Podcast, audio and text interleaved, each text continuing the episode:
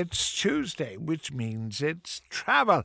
And I'm joined now by Manchan Magan, our whiz kid on these matters. And of course, I'm just back from my holidays, so I'm very much in travel mode, Muncon. Mm-hmm. Um, what have you got for me? Oh, did you get on okay with Shane Coleman and Bobby Kerr? They were very kind to me. Yeah, they looked after me. I was sad with Bobby. We looked at Palestinian, which would in Palestine, which I would have loved to have debated with you, uh, but unfortunately, he was being very polite. But he wasn't saying why are why are we here? Why are we in a in a revolutionary zone? I I would presume we have opposite views in Palestine. But what are we doing today? So I want to look at um, at revolutionary holidays. So let's say if all of the focus this year, particularly with tourists coming to Ireland, is 1916, how do other nations manage to make their revolutionary experience into a tourist experience? That's a great idea. Yeah.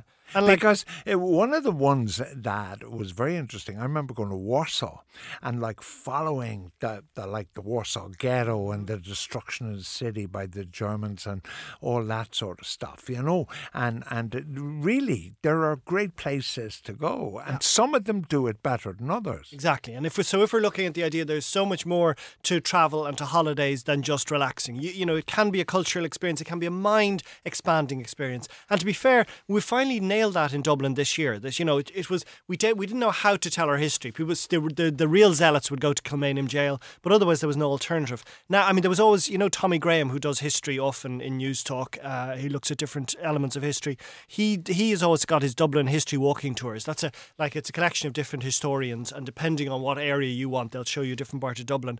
But you know, this year we've seen, along with all the Viking splash tours, these Crossley ten tenders, these replicas of original 19 uh, 1910s and 1920s British military vehicles, which will bring you on a tour around Ireland, around Dublin, around the GPO and Merrion Square. So, like that, that's come on a new uh, an option now. The CIE has this, or Bus Éireann has an option uh, beyond the barricades, which is a double decker bus that again it'll bring you to the Abbey, Kilmainham, and Four Courts.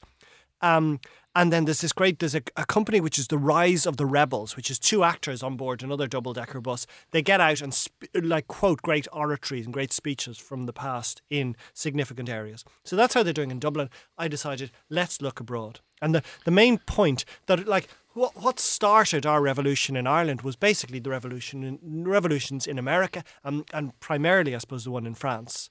Um, and they are like we go to to Paris to shop or maybe just to indulge ourselves. But in fact, the history there of um, Marie Antoinette and of King Louis the Sixteenth is so strong. Uh, well, the interesting thing is, mm. like, mm. particularly you talk about going there for shopping things.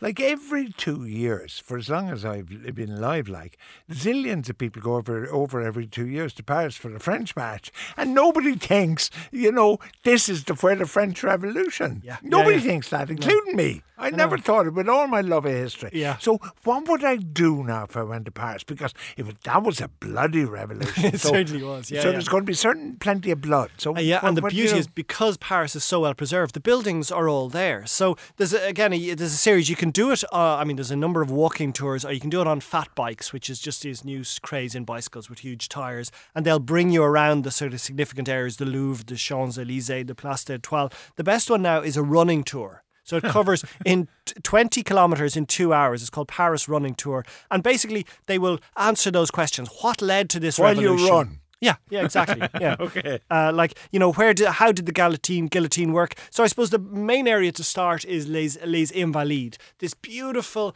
French militaristic building that you see often when you're on the way to the Eiffel Tower, and it just looks like a, a, you know a beautiful 18th century building. In fact, this was the area that the crowds first stormed. They realised they wanted to break down the Bastille, you know, the great prison where their rebel leaders were held inside. So they needed arm- ammunition. They stormed Les, Inv- Les Invalides, stole 30,000 arms, uh, and ran off again. But before that, there was 600 Swiss guards you know, defending it, okay?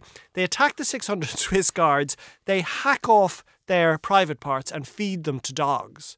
Like if we have, you know, if we're trying to get over some of our more violent incidents of 1916, like the French don't, mob don't do it in halfways. So, and it's brilliant to be in this beautiful area right on the banks of the Seine.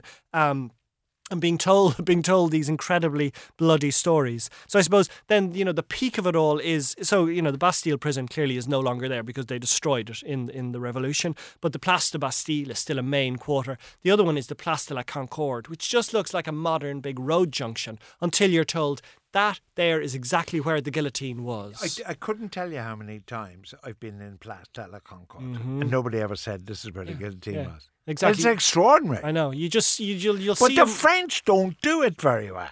I, I put it to you now. Mm-hmm they don't do it very well. No, well, I mean, that was the problem. It really was a revolution of the masses. And France, actually, the, the elite did, take over Paris, particularly the control of Paris. And that was not a message that they wanted to send out. So, like, the main building now on the Place de la Bastille is the Hotel du Crillon. For once, I'm leading you to a, like a luxurious five star hotel right. built in 1909, but it still has all the atmosphere of an 18th century hotel. It's where Madonna stayed and where the Dalai Lama stayed. I love the fact that they might have met each other in the corridor, but I don't they did. But right outside the doorway is where the guillotine stood. In other words, where Louis says was strapped to a board, to a plank, and brought up to, as it said, the metal razor, you know, the guillotine which beheaded him, and then where all the nice Parisian women dipped their handkerchiefs into his blood and smeared it and smelt it and smeared it in their, on, in their skin. Like they were, they were vicious. If we think, you know, as I said, our legacy is slightly bloody, it is nothing uh, compared to that. So otherwise, it's all the buildings where Marie Antoinette um,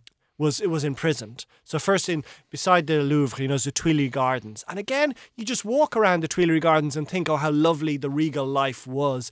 Um, but in fact, this was where she was imprisoned during that whole reign of terror, and then even more, there's this beautiful building, the original Palais, Palais de la Cité, the original, like the king, the royal palace in the heart of the city from the 5th century right up until the 14th century when they moved over to the Louvre um, is now known. It was the Palais de la Cité. It's now the Concierge, Concierge, and that was where it was. Course, it was like the the antechamber of death. So it was the Palace of Justice during the, the the the revolution, and anyone who was in any way difficult was brought in here and basically tortured uh, and then imprisoned in deep excretion.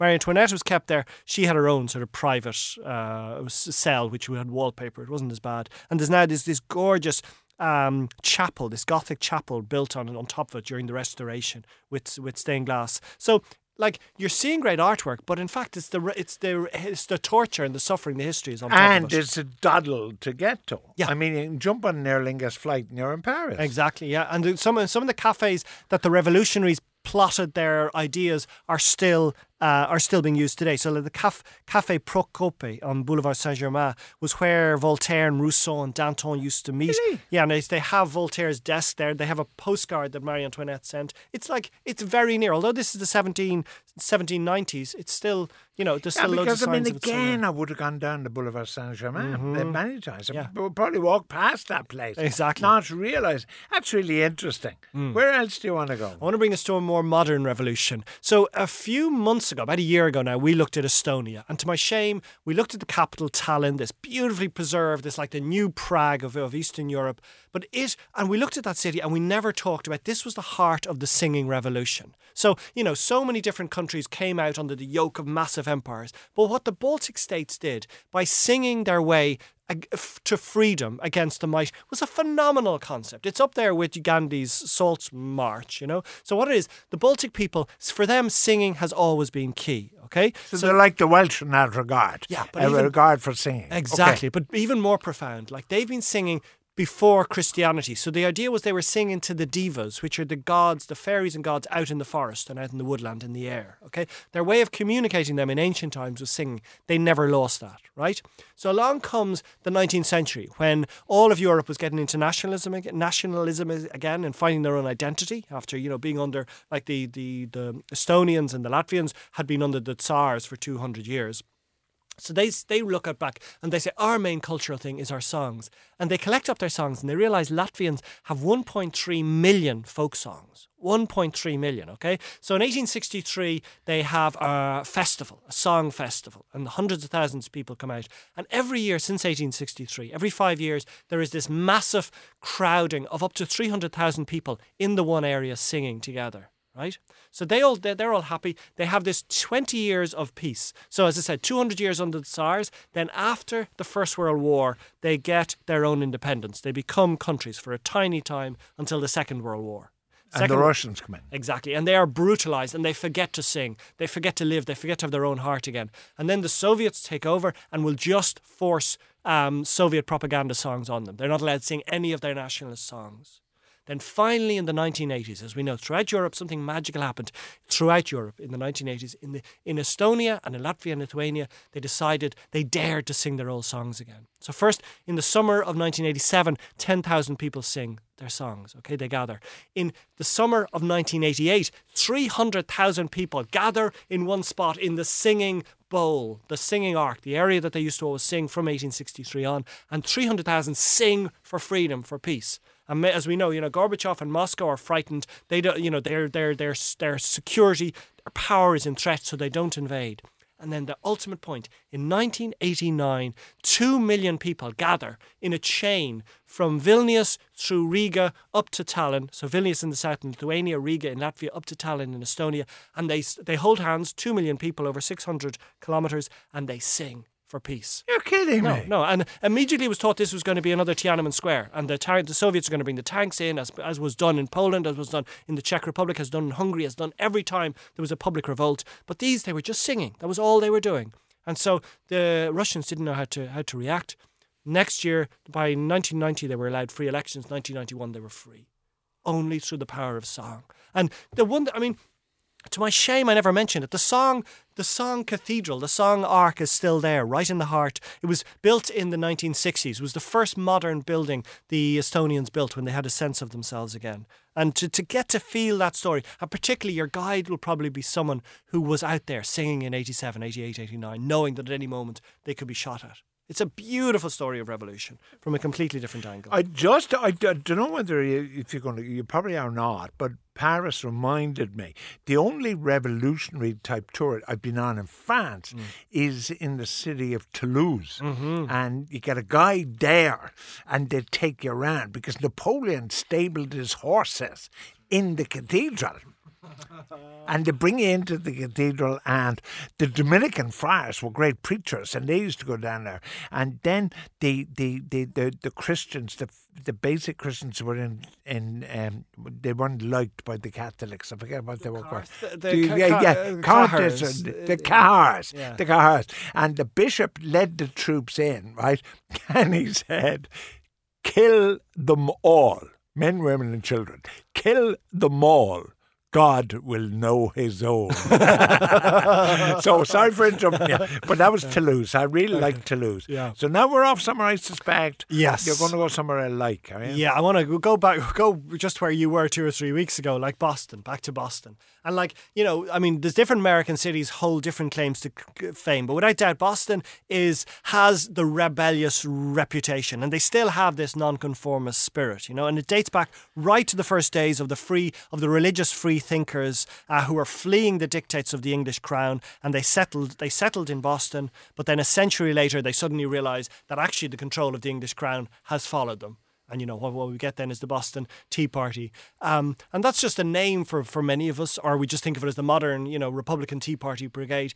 Bostonians really give it do a good example of exploring what that revolutionary spirit, what where it sprang from, and what the, some of the the repercussions of it was.